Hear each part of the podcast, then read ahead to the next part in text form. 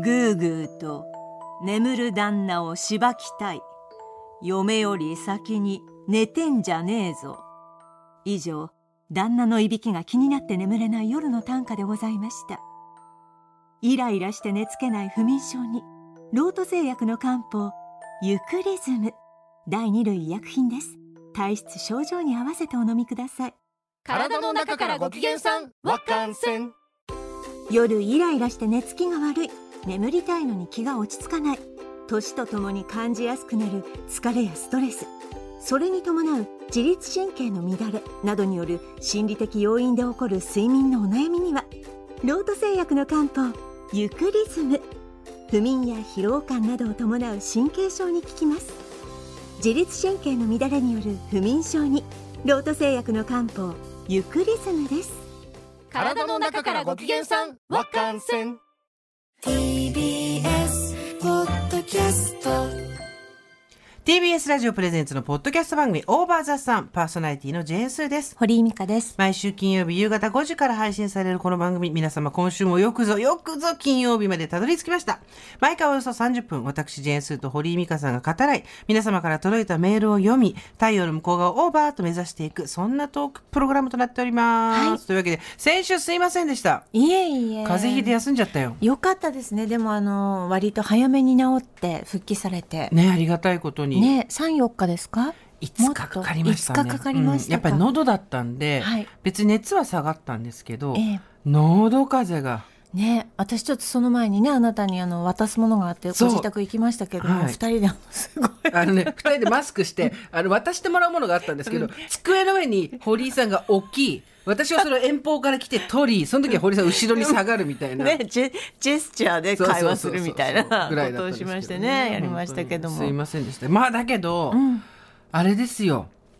風邪ひいた時びっくりしたんだけど、なんかね、もう、コロナ前とコロナ後で熱が出たっていうことに対する世の中の、うん。対応が全然違うんですよ。そうですね。そう。だから、行きつけかかりつけっていうところがあったとしても、うん。コロナのこの一連のことがある前にうん。最後に行ってて、久しぶりに行くっていう人は絶対電話してくれた方がいい。ああ私それでなんか今回、まあ、風邪の話はあの3分だけください時間。全然。風邪をさ、うん。ひいたじゃない？でなんかもう本当にラブストーリーは突然にみたいな感じでチュクチュンともう声出なかったの。あそう。でいきなりだよね。声出ない時ってそうなんですよ。で前の人もそれは聞いてたんだけど熱が徐々に上がってきてであれおかしいななんつって、まあ、1日寝れば大丈夫かと思って、まあ、すぐあの抗原検査をやって陰性。で翌日にえーっといつも行く。で喉がだったから耳鼻咽喉科があるわけ、うん。でちょっと喉がいがらっぽいな。でも熱があるからまず熱だなと思ったんだけどいもっと家の近いとこにえーっと日曜日にもやってる。その時日曜日やったわけ、うんうん。日曜日にもやってるとこあったからそこにとりあえず行くっていうんでネットで予約を取らないといけないところだったのよ。うん。で予約を取ってそしたら熱がある人は全員こっちです。何が何でも症状が何でもって。いうん。で発熱外来の方の予約になって、うん。そしたらもう結局何？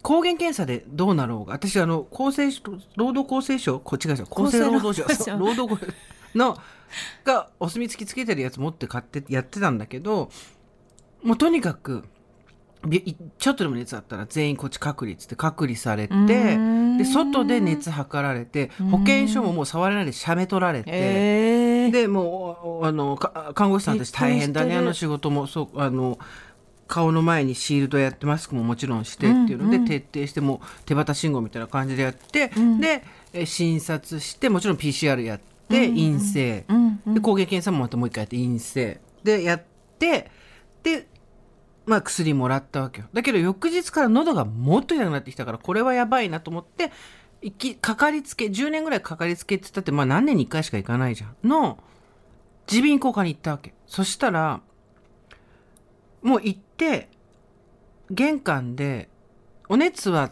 熱はどうですか？って言ったから、あ、今こうこうこうで、でも抗原検査はあれで PCR も昨日やったけど、だいあの陰性でしたって言ったと、言っても、すいません、中入らないでくださいなのよ。うんうんで、え、PCR、あの、い陰性だったんですけれども、もう PCR も100%ではないんでって言われて、もうそうなったら悪魔の証明じゃないけど、うん。何も署名できないじゃん。で外で待たされて「お電話いただきましたか?」って言うから「いや電話してないです」って言ったら「いやここもうポコロナが始まってからは診察の前に熱がある人は必ず電話してから来てもらってます」って言われて「マジ?」って。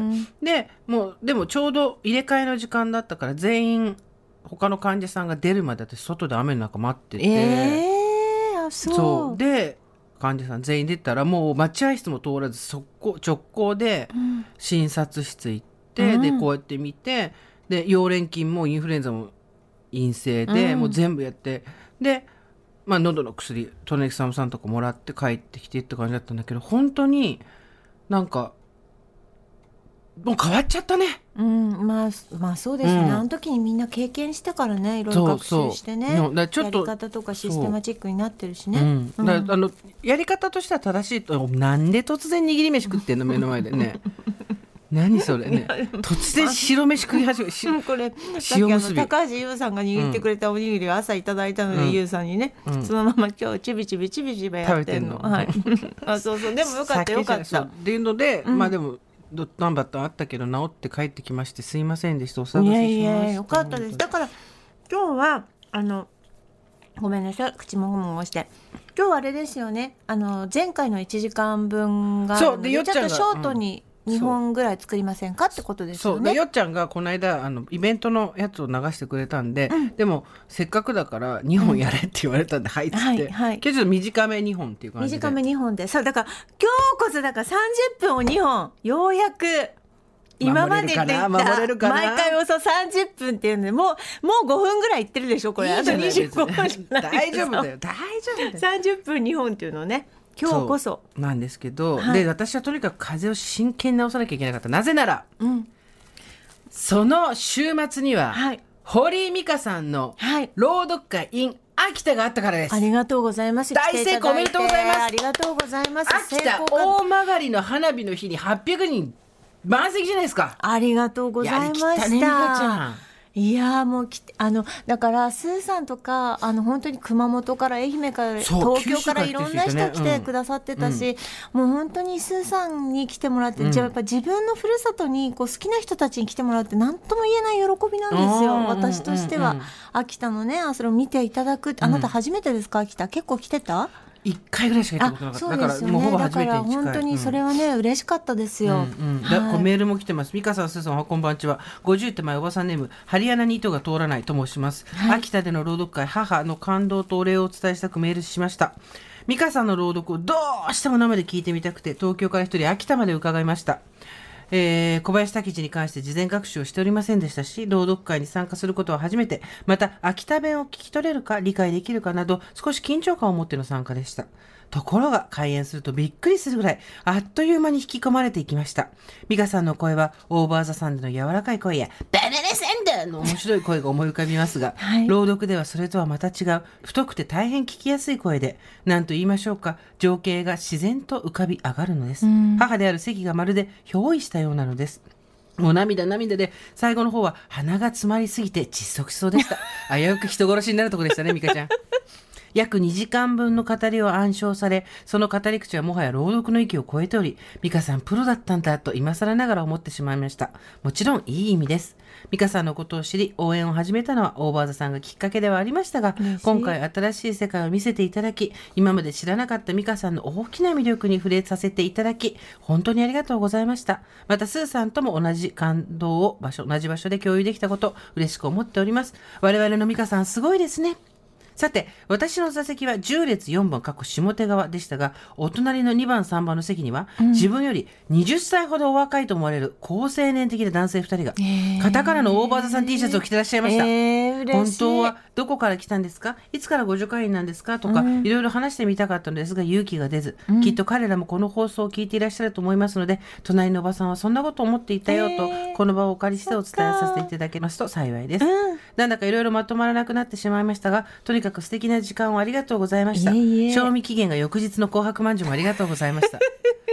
でっかいまんじゅう2個が翌日なのよでしかも「母母」って書いてあるのよ。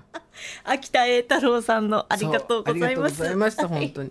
秋田驚くほどに暑かったですね。東京も全国もまだまだ残暑厳しい毎日ですので美香さんスーさんご助会の皆様どうぞご自愛くださいって。うん嬉しい。負け針穴てきちゃう。に糸が通らない。たくさんの人来てくれたいねやー本当ですね。そうですね。本当に。いやーもうすごい立派なねあのーなんていうの芸術館っていうのなんていうのあれ。あそうです。芸術劇場、あのミルハス秋田芸術劇場、うん。ミルハスというところでやらせてもらってねあの本当に素敵な会場でした、うん。はい。だからもう嬉しかったです。皆さんに来ていただいて。新しめだしねまだしそうねなんですよ。であなた朗読会っていうかさ読むのかと思ったらさ、はい。座って頭下げて座ってさ、はい。突然前向きで喋り出したから狂ったか？と思ったわけ？あれ大丈夫か？と思ってあれどうしたどうした？語り出すあそう。読むもんねえぞと思って。何も見ないで、うん。読み始めから言い始めたと思って。おいた子かと思って。そうですね。本当そうです。あれどうした？2時間本当に丸々覚えたの？覚えました。よく覚えられたね。いやもうねこれはね私本当自分をなんてこの落語家だって40分ぐらい覚えますよ。そうだよね。うん。実は。いやでもさうん。覚えてる人たくさんいますよ。でもねこれねやっぱりねみんなにねこれこれ分かってほしい、うん覚えたの私なんですよ。そうそう。そんじゃそこらの人じゃないですよ。堀井美香が覚えたんですよ。私ここがねあのトリックなんですよやっぱり。トリックっていうね。ね。どうやって覚えるのあれ？えもうだから2ヶ月ぐらい前からもううんここまで覚える覚えるって決めて、うん。でブツブツブツブツやるんです、うん。で電車の中でも喋るずっと、うん。最初は単語帳で覚え始めて、うん。あそかなり頭に入った頃もうもうずっと1時間に1回必ずブツブツやるっていうのを決めて、うんあのバイブのやつ設定して携帯で、ブルブルってくると自動的に自分でこう喋り出すっていうのを決めて、えーお仕事中もうんうんかなりそれをやっていたりとか。だからなんていうの？あのー外歩きながら喋ってる時はまだ良かったですよね、だけどなんかあの電車の中とか、それからえっ、とチケットの手配なんかも自分でしてますんで、うんうんうん後半入れ替えとかっはいはい。て緑の窓口に並んだりすると、うん。ずっと1時間ぐらい並んでるんですけど、うん。そこでもブツブツやっててそうするともうなんていうの人の後ろの方から「タギジが死んだ」「タギジが死んだ」っていうのをずっと「あん時拷問されてタギジは死んだ」ってね。つい私も感情がこもってるから、うんうんちょっとポロって言ってしまうと、うん。やっぱこう心霊現象みたいにしてみんな後ろの方からでした。完全にいた子の人だよね後ろから見たらねそうですねだからなんかでもねあのーまあ何章前のエピソードかでやっぱり本物偽物みたいなことを2人で話したことあったじゃないですか。まあ、やっぱりずーっと自分がどうしても偽物であるっていうところから一個こうなんか抜け出せないですよね。ねえなんか三流っていうかメッキっていうかそういうところから抜け出せない自分がいるから本物にはなれないんだけどやっぱり近づくためにはなんか自分を苦しめないとやっぱりそこに絶対きっといけないんでしょうね。うん。違うよって言いたいけど多分それは本当にそうだね。そうなの。そあのねの近づくにはねあなたが偽物か本物かって話じゃなくてそこに行くにはうん。越えなきゃいけない壁っていうのは確実にあるんだよね。長い時間をかけてそれを達成していくか、うんうん。今今ギュッて根詰めてギュッてやるなんかチャンスを自分で作るか、どっちかしかなくって例えばさ今回もさ暗記しないで全然見ながらってできたの。そう思うそう思う。なんだけど、多分めちゃめちゃ何の負荷もかからずにやっちゃうんだよ私。そしたらね。うんうんでそれってそれでお金取るのかっていうこともあったし、その楽にやって。うん。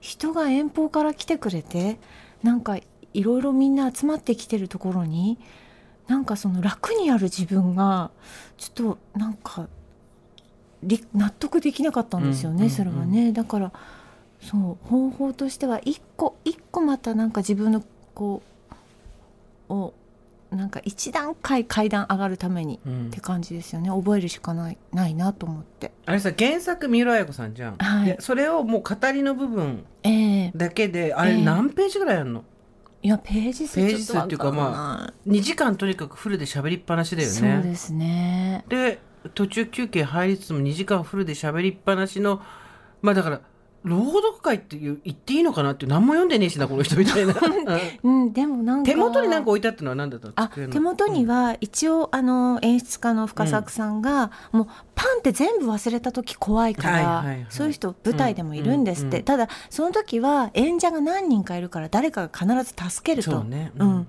次のセリフとかでかぶせてくるから、つそれで思い出したりできるんだけど一人は危なすぎるから、うんうん置きましょうって、うん。とりあえず置か、うんうん。置くことはしましょうって言ってこうめくってってくださいとそのストーリーに合わせて。はいはいはいはい。でパンって来た時にあの見られるようになるほどね。うん、っていうので用意はしてました、一応。ちょっとしたマジックみたいだって見ないくで髪をどんどん右から左に これ何だなんだこれと。何のサインだと思いながらはい、でもそんなことで、なんかあとサンドアートが良かったあそうですか。深作さんの演出が素晴らしかった素晴らねしいんです。いつもそうなんです。でもさ前の教会の時はサンドアートなかったわけでしょ、なかったです。今回は新しくまたサンドアートも入れてもらって、でピアノの川田先生もすごい粋な人で、ずっと私のピアノの先生だったんですよ、うん。だから初めてあの子育て終わって習ったのがあの先生で、そしたらなんかいつも一部と二部二部の頭にピアノのソロをね、うん。川田さんの入れてもらうんですけど、今回なんか私があの先生に着いた時に初めてやった曲を演奏してくださって、うん。はい、突然泣けるよ。泣ける。まあそれにしてもすあのねでもいろいろ私実はその来週うん発売かな、のアイラの原稿も書いたんですけどそのことについて書いたんですけど、はいいます。ややあの東京で生まれて東京で育ってるからさ故郷に錦を飾るってことがよくわかんないのよ。うんうんうん。私文京区本郷で育ってるからさ、うん。じゃあ東京ドームでなんかやったら故郷に錦を飾るかって違うじゃん。グッとくるってことじゃないもんね。そう。で結局そこにあるグッとくるって何なんだろうって考えると結局ここを出た自分の判断は正しかったのかっていうことをとにかく自分に問うていくことなんだなっていうのが、うん。あなたのあれを見て初めて分かった。すごい。あんあんたから LINE が来て「あんた東京出てよかったよ」って来たんで、あそうそうそそううなんだと思って。やっぱり自分はそのねそれこそ就職で帰ってきてほしかったとか大学はこっちに行ってほしかったとかさ、うん親の気持ちもあったりとかじゃあ帰るタイミングっていうのがゼロではなかった時に必ずここに残るってことを選択してったわけじゃんあなたは。うんうんでそのことに対する自負もあるし興奮もあるし不安とかプレッシャーとか後ろめたさとかそういうないまぜになった気持ちがある中で東京で戦ってる人たちっていうのがいてで地元に帰ってあれだけの人があなたの語りを聞きに来てくれて、うん。あとさあのなんで家内製手工業みたいになってんの 何何家族何全員そうでじゃねえかよ。あれよかったでしょ？あれよかったでしょ？妹夫婦とか妹一売店に売店に旦那がいて 旦那で妹がいてそうでそうそう。妹の姪っ子たちがいて。そうそう。それで笑ったのがあのほら私が行くって言ってなかったりしたから「ええ。わあスーさん」みたいな感じでわーってこう人が集まってきちゃった瞬間があったんだけど「はいはいはい。すいませんこちらこちらにしまって」って言ったのが娘。あれね話話私ね本当に言ってると思ったけどインカム使える娘ってなかなかいないからね。はいわかりました。はい行きます。みたいなめちゃめちゃもう終始全部綺麗にあの人が動かしたからねかったね。したからね。うん、でそのと終わった後のさこう 関係者のあの挨挨拶とかああいうのすはい こちらさよならよとそうそう。あの羊飼いの 犬みたいな。そう私ただ連れて行かれるだけで娘に。うまく全部整ってて。そうでも感謝感謝ですよ皆さんでに息子も来てたじゃん。息子も来てた息子さんだとあの作ってくれてあそのそうなんだ。つうん。あの映像とかやってる人なんで、うんうん。こう元の何パターンか送られてきたものを全部きれいにこう編集してくれたり、周りいろいろやってくれたりとかして、うん。で操作してくれて当日。もうだからさあの堀一座みたいになってる。からえこの人これでもしかしてなんかこうバスとか乗っていく感じと思ってさ。家族で全員回る感じ？と思って。えサーカス？と思ってさ。だってさまんじゅうをさ、うん。まんじゅう私紅白まんじゅう用意したじゃん。800個ね。うん。そう。でさうちの母にこれ配るんだって言って、1ヶ月ぐらい前かな見本できた時に、母に一番最初に食べてもらったわけ、うんうんうん。あよかった美味しいねってここ栄太郎さんのあんこ上品ですね、なんて母もすごい喜んでくれたんだけど、なんか母親がさそれからさ「美香ちゃんおまんじゅうだけだと足りないよ」足タオルつけたらどうだ？みたいな。ちょっと結婚式とどうやら 結婚式の引き出物と勘違いしてるらしくて。こういう時にこういう時にちょっとお箸とか タオルとかつけないとダメだ？って言われて。うん。食べるものと食べないものとセットじゃないとダメだってって言うから。いやいやそれ結婚式だよねって話をして。そうなんです。でご両親もいらっしゃってたんでしょ？そうですね。来ててありがとうございます。あとなんか募金をね最後に、うん。あの私がまた強制的に強制募金ね。ダブついてる札を置いてけってコメントで言ったから長蛇の列になっちゃったみたいで 募金箱が。でなんか募金を本当に皆さんありがとうございます。たくさんいただいて、ねえうん。はい、今ちょっとまだ火曜日の段階で送れてないんですけど、この後送りますのでご安心をって感じなんですが。ね。そうクオカードも配ってないのにクオカード入れてる人いたねそうでさバーってバーってさ、ん。バーって出したら本当皆さんからいただいてもうたくさんいただいた中になんかごそっとごそっと万冊入ってるやつあって ねちょ何これと思ってもう、うん、あんあんただなと思ってね 本当に。もうたわわに実ってたから万いや冊が。私がクレームを言いたいのはチケット代が安すぎる。え？あ。チケット代が安すぎる。あそれねいろんな人から言われまうん、した。でこれはちゃんとあの作品を背負ってくんだったら撮りなさい。はあ。そこは覚悟で撮りなさい。倍だよあれ値段は。同じこと言った。うちの夫もそうだし。でしょ？うん。なんかあの高くしろとか利益出すために高くしろじゃなくて、そうん。作品に失礼だよって。そう。おおいうこと。いいこと言うって。あれをちゃんと背負ってくんだったら値段取りなさいと思ったね。なんか自分でそうやってその作品の価値を下げてんだよ、君はっていう話を。そう思う。えそうなの？って、うんだって祭りだし秋田だしみたいなあなたのこっちだけど主人公はあの作品だからやっぱり、うんうん。なんかそういうだからお金の設定とかもきっとそうなんだろうし。それでさまんじゅう配って大赤字じゃん。バカじゃねえでも祭りだからいいの。全部赤字でも今回は。最後さこの人めっちゃ面白かったらさ2時間本当に聞かせる語りをするわけ。もう一人芝居の感じで。もうでスンスンスンスン周りは泣いてるわけよね。それこうすごいよくて終わって2時間本当綺麗に終わってすごいさすが堀美香って言って拍手して出てって一回弾けて。また拍手してこうさアンコールでさ出てくんじゃん、その時さカニ歩きで横向きに飛んで歩いてきたでしょぴょんぴょんぴょんぴょんっておいおいおいと思って。もうきもう魔法が消えたと思って。普通しっかりねしっとり歩いてくる。しっそうとりね雰囲気そのままに。ぴょんぴょんぴょんぴょんイエイイエイイエイみたいな。終わった。ぜって言ってひどいと思うましたいやもう嬉しかった。だから楽屋であなたの顔見た時ももう開放感みたいな。イエーイとか言ってたもんね。そうですねいやでもよくやりきったあとやっぱりねすごいすごいラッキーだなと思った。なぜかっていうとあれその関さんあの、うん。主人公のねうん。語りをやってる、あの滝地のお母さんの関さんは90近くまで生きてたわけでしょ、うん。であれがその80代後半の語りなわけじゃないですか。うん。ってことで今あなたは50じゃないですか。でやっぱまだまだ若いんですよそこはどうしたって。うんでこれをずっとやっててあなたがいつまででんぐり返しができるかって話ですよ。そうですね。放浪記ですね。でこれとこういう自分が年取ってもずっと続けていけるものっていうのに独立した段階で出会えたのは本当運がいいと思う。うん。いやもう本当そうですよ。探すもんねごね、うん。5年後どういうふうに読んでるかとか、10年後どういうふうに読んでるとかとかなんか楽しみですよね自分でもね。そう。1年に1回なのか23年に1回なのかずっと定例会でやってった方がいいと思うけどね本当に。なんかアンケートを置かないようにわざとしてるんですけど、でなんかぶらされちゃうからね。そう見たらね。そうなの。本当にそうなんです、皆さんのご意見ってすごく嬉しいんだけど、多分私そこに左右されちゃう人なんで、ね。うん。あそっか。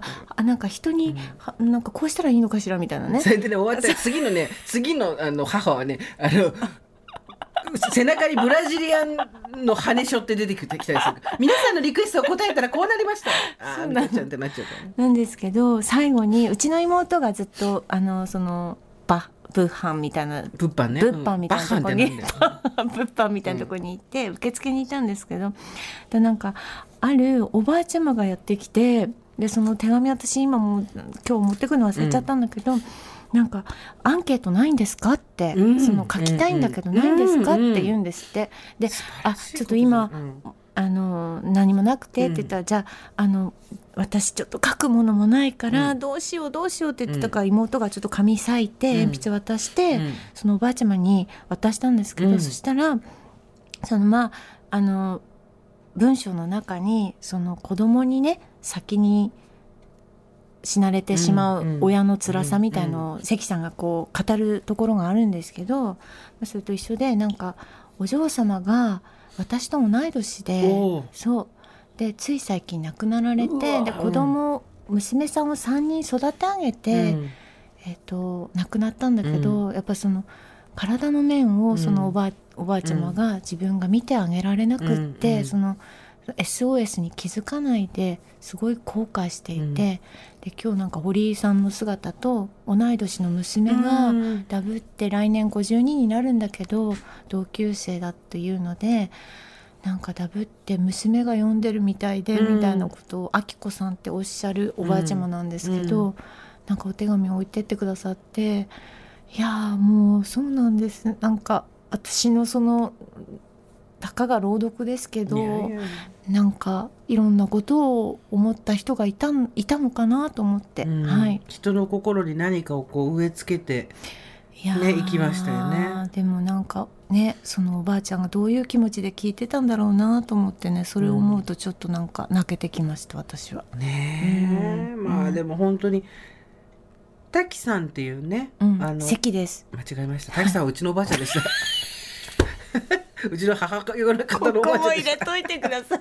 うちの母方のおばあちゃんでした 滝は滝はここも入れといてくださいちゃんでし。た関さんがねはその秋田で生まれてうん。育って、うん。でいろいろり訳があって北海道に移って、うん。でとにかくみんなで楽しく平和に暮らせればいいと思ってるだけなんだよね、うん、幸せにね。そう。だ。けどなかなか時代がそれを許さなかったりうん。いろいろして。そう。で自分は学校にも行ってない。うん。文字も書けない、うん。難しいことはわからないこの世の中の理屈は、うん。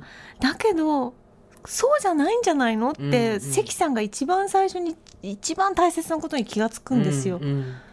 ねそうなのね。そう。でやっぱりあの滝地のと「お前早くくっついちゃえよ」っていうさ、うん、あそうね。それもあった。でもあれもやっぱりなんだろうあの何さんだっけ？タミちゃんがあの離れていくんですけど、あれもなんでしょうその当時の女性はそうするしかなかったんですよね。で私はあれを、うん。でああのあなたの知らないうちに私あなたの娘と DM してんだけどあうん、そうしたんだけどうんうん女じゃなかったらこうなんなかったのにって話じゃん、関さんにしてもタミちゃんにしても、うんだからうわこの先人たちがここの荒波乗り越えてやっぱりうん。今のところまでうん。作り上げてくれたんだよなと思って、うん。滝地はさこう言っちゃなんだけど自分の好きなように自分の信念のもとに生きたから、大変なことにはなったけど幸せだったと思うわけ。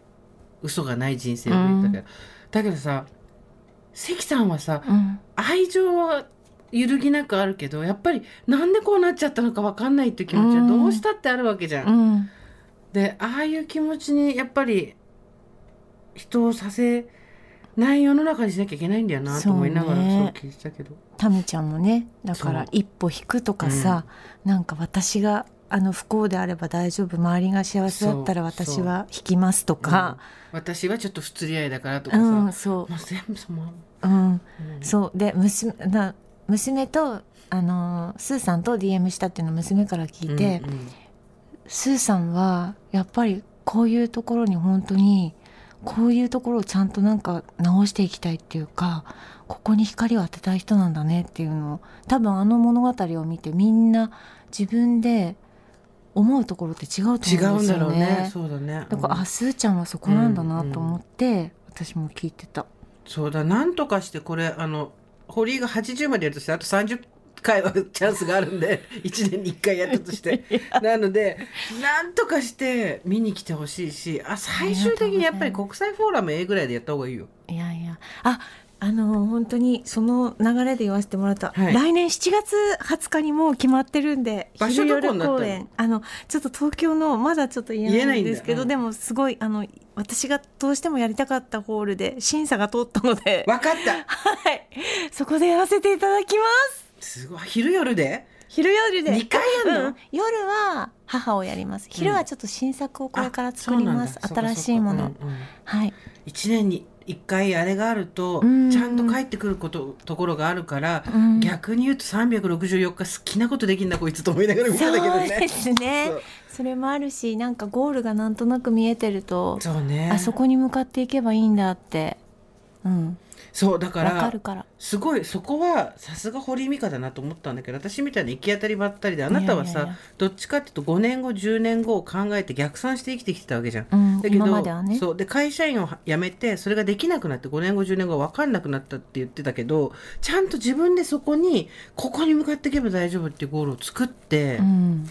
ないとた多分ダメなんだろうね。あれどうなるかこれから楽しみだ人よに。ねよるけどねいや素晴らしいと思う、うん。あとやっぱその本物か偽物かってもう自分の感覚だからさ人が決められることじゃないじゃん。あそうそうそう。そう。周りからどう見られてるのかわかんないけど、うん。でも自分のそのなんていうんだもう偽物自分が偽物であるみたいなところは、やっぱずっと抜けないですよね。でそこを自分で自分を説得していく作業じゃんそうすると。うんうん。でそれので2時間覚えるってやったらあどうでもさあれさマジで2時間覚えるやり方とか検索したのえ？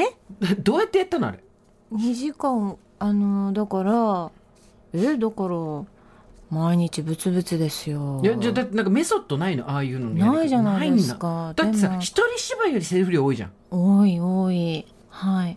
だからもう常にあんたと喋ってる時も定時になるピンって針が上に行くと、頭の中で鳴ってたから。ひどい。もういやこいつぼんやりしてんなってことはよくあったんですよ。あとねそうで記憶したんですよ2時間ね。うん。それが1か月ぐらい前に終わったの、うん。でじゃあ実際に出してやってみようって腹出してやってみようって思って、声出してやってみようと思って腹じゃない。で町田の市民会ホールとかの地域センターとかの会議室とか借りて大声出せるとこ自分で借りてやったんだけど、うん。私ナレーションって実はあの潰れないにしても何にしても45時間ずっとナレーションしてんの。うんうん。だから大丈夫かなと思ったんだけど、やっぱり休憩入ったりめくったりディレクターと喋ったりとかしてるから一気にはやってないんだよね。ねで一気に2時間やったらうん。もう1時間いかないとこでもう疲れちゃって大々なの。うんうんうんで私これ2時間喋るエネルギー私ないんだっていうのを一ヶ月前に分かったの？1ヶ月前に初めて思って、うん。私ねあんたに言ってないけどねそれから毎日丼食べたのか。すごいエネルギーね。丼食べたの毎日。何食べたの？あん時も海鮮丼食べたって言ってたでしょ？そうだ。23週間前に、うんそうだそうだそうだ。もう松屋すき家吉牛。繰り返しだ。そう。中うちょっとてんてんや入れるみたいな感じでもう何でもいいから丼だと思って毎日丼一杯食べたのあんたアミノバイタルはどこ行っていやいやアミノバイタルももちろん飲むけどうんいわゆるだから糖質でエネルギーがないってことだよね。エネルギーがきっとないんだと思って、うん。うん。そうだね。私そのタンパク質の問題じゃないもんね。その持続性みたいな、うんうんそのなんか全部のパワーみたいなことでないんだっていうのがあんたにずっとタンパク質だなんだって言われてたの、初めて身に染みて思いました、ででも私な今聞いてゾッとしたんだけど毎日丼物食べてたわけでしょ、うん。それでも微体値太ってないってことは全部それエネルギーで消化してたってことだよね。そうかもしれない。毎日51の女が毎日丼食ってごらん？1ヶ月でブクブクだよもう普通。だけどやっぱりそれだけってことは1000キロカロリー近くやっぱり2時間やって使ってたのよ赤坂の天屋とかさ、うん。結構まほぼ行ってた時があって、うん。でもなんか自分の席とか決まっててさ本当に丼毎日食べようと思って。すごい。食べました。かっこいいよ。なんかかっこいい。いやかっこいいのかわかんないですけどまあ、まあだからもともとできる人もいるからそこに合わせたらあの40分とか2時間の暗記もみんな、本当皆さんやってることですからただ私なんでっていう話ですよ。考えてみてください。誰が暗記したと思ってるんですか？私ですよ。銀行の暗証番号忘れるんですよ今。でもあなた本当に秋田でねもう堀井さんを歓迎するのにちょっとやりすぎではっていうぐらい体感35度だったわけ、はい。暑すぎんだよ秋田と思ったけど暑かったね。あのーどうでした秋田？まず最初に着いた時には全てのお店がもう時間的に閉まっていたので、うん。秋田名物ロッテリアに入って ポテトを買って秋田名物ロッテリア食べたんだけど言いたかったのは何かっていうとえ美味しかった？美味しかった美味しかった秋田の味？さすが秋田の味。コンビニ行ったらバナナボートがあったんですよ。よかあなたが何度も言ってるバナナボートだこれだと思って買って、ホテルの部屋で一人で食べました、美味しかったです、った よかった。ちゃんとバナナボート食べまし会えた。た会えた。バナナボート秋田県民大好き。バナナボート。いろいろ秋田の話を聞いてたけど、であとギバサも買いました。素敵そう。なんか帰りもおそばの上のギバサを持ってるのを召し上がってて。あとあの冷凍ギバサも買いまあした。あ本当ですか、い、や嬉しい。だからもう結構あなたが言ってるやつはちゃんとカバーしてきました。あ嬉しいです、秋田でもね買うものいっぱいあるわああの本当ですか？西部の先のさ駅のちょっと手前の1階、B 版がうん。お土産屋さんだったの、えー。でそこ行ってみたんだけど、うん。あちょっと抑えないとなっていうぐらい、うん。食べるものは美味しそうないっぱいあって。されてました1万2000円買っちゃったからね。すごい。そう。それでいろいろさ買って、うん。で帰ってきて、まあうん。番組に持ってきたりはしてるけど、うん。なんかでもやっぱりあ東京からさ決して近くはないじゃん。新幹線で4時間、うん。だけどあそこにちゃんとあなた杭を打ちましたよ。いやいや。素晴らしい。打ったかどうか。まあでもなんかぐっと近くなりました。よかったそです。うかもね、ん。そうかもね。今までちょっと遠かったから、うん。気持ち的気にも持ち的にね、ううん。んまあ人ってそうそういう時期があるのかもしれないですけどね、九州から来てるって人いたよ、話しかけられ本たけど、当だね。ありがとうだね。ありがとうございます。東京であれはあの国際フォーラム A ぐらいでやってくださいそのうち。いやーねどうなんでしょう？国際フォーラムが閉じるか私が閉じるかどっちが先か分かりませんけど。息子さん第一声なんて言ったと思う私の顔見て。何？ああいつもすいません。母がお世話になってます。あんた散々番組内でいじられてんのにいい子だねっつって。本当ねあの人ね性格だけはいいのすごい。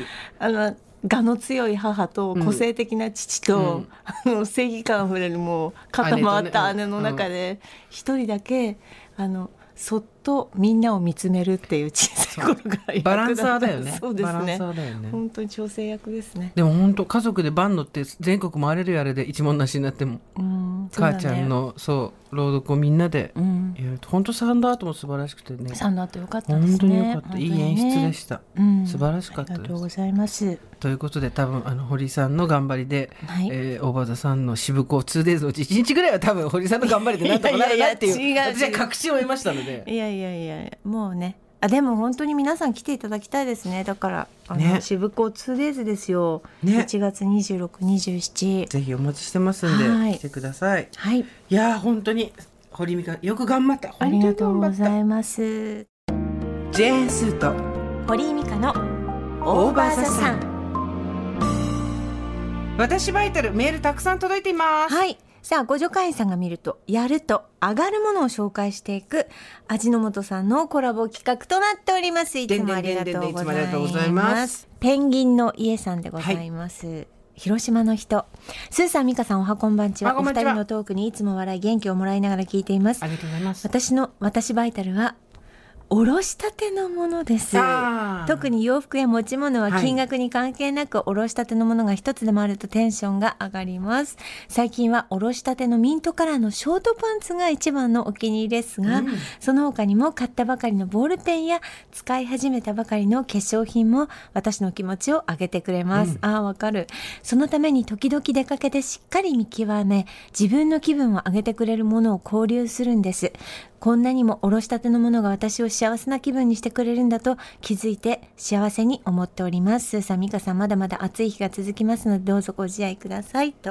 ありがとうございます。ありがとうございますうん、あのー何でもいいんですよ別にええええ高くなくていいんですよはい。ハンカチ1枚でもはい。新しいのだとかる。ちょっとねノリが効いてて、ピッとしてでね。一方はい一方ですよ、はい。なぜ3回使うとこんなに？わかる。それもわかる。あの、私、シャンプーとリンスって、1回目はめちゃめちゃ感動するんですよ。うんうんうん何これ？みたいな。わかるわかるわかる何このトリートメントって思うんですけど、なんか3回ぐらいしてあれなんか普通みたいな。私そのために風呂場ではボディーソープはい。今ねこの間自分のご褒美アイテムではい。ちっちゃいボディーソープあるじゃんあれが12種類入ってるやつを買ったら自分用に。今だから1個ずつ毎日。で、あの、年取るとさ、分かんなくなっちゃうじゃん。だから、はい1個使ったら下の段に置いて、ええ1個使ったら下の段にやって、飽きない。いいですねで1回ごとに新しいからそう。わーってなるわけテンショ。ン上がるで、12個やるでしょ、もう1個目覚えてないから。ただそう。新しいのが次から次へとあでもわかります。ねおろしたてね、テンション上がるよね。下着とかいいですよね。あとさ、子供の頃、文房具。そうでしたね。鉛筆とか筆箱とか、ね。新しいの使う時超超テンション上がったよ良かね。あの時幸せだったね、そうだね。なんか鉛筆一本でさ本当幸せだったよね。なんでもない。須佐美香さんご助会の皆様おはこんばんちは。おばさんネームわらびもちと申します。私の私バイタルは街角のストリートピアノを弾くことです。あー素敵。私には2人の子供がいるのですが昨年の春下の子も都会の大学に進学し夫婦2人の生活が再スタートしました。それまでは子供と一緒の生活の中で部活や塾の送り迎えお弁当や晩ご飯の用意子供と一緒に悩んだり一緒に青春胸ドキドキさせていたのですが、子供と離れて住むようになっていきなり自由な時間が増え胸にぽっかり穴が開いたような寂しさが押し寄せてきました、これではいかんと私も何か楽しみを見つけなくてはと思いそういえば私の大好きな映画過去ペーパーハウスで主人公過去プロフェッサーが恋人に弾いたピアノがとても素敵で、あの曲私も弾いてみたかったんだと思い出し心機一転ピアノを再開しました、とはいえ小学校ぶりにピアノに向かうので楽譜にドレミを書き込んだり、YouTube で同じ曲を演奏する方を何回も聞き直して少しずつ少しずつ亀のようにゆっくり弾けるところを増やしてやっと一曲弾けるようになったんです、弾けるようになったらもともと承認欲求の強い私誰かに聴いてもらいたいという気持ちが高まり街角に置いてあるストリートピアノにチャレンジするようになりました。いいすか。すごいよね。結構ここまでいけたらすストリーごいトピアノをやるってかなりの自信がないとできないですよ。自信っていうかやっぱ勇気だよね。勇気、そうそう。すごい。ストリートピアノのいいところは誰もこっちを向いていないけれど誰かの耳に届いているかもしれない。そう思うとすごく緊張するのですがその分うまく弾けた日は心にポッと勇気が灯った気がするし、うまく弾けなくてもまた明日も頑張ろうという気持ちになるし、小さな小さな自信が湧くのです。そしてそしてそんな私がいつも弾いているストリートピアノで先日たまたま NHK さんの「街角ピアノ」という番組の取材がありえ？思い切って弾いたところ私の演奏を放送に使っていただけたのです、なんという幸せ。子供が親離れしていく寂しさと嬉しさをストリートピアノで小さな自信と喜びに変えてこれからも私バイタル上げてチャレンジしていきたいと思っています。まだまだ簡単さの折スーザン美香さんどうぞご自愛くださいって。あ素敵。素敵ね。じゃないですか。いやいいいい。あのさもう私だったら小学校以来にピアノを触って、うん。しかも難しめの曲だったりしたら、ん。楽譜にドレミを書く段階で挫折するよ、やってられっかっていうね。人生赤バイエルで結構ってなるから。懐かしい。青バイエルなんかこの世には存在しない。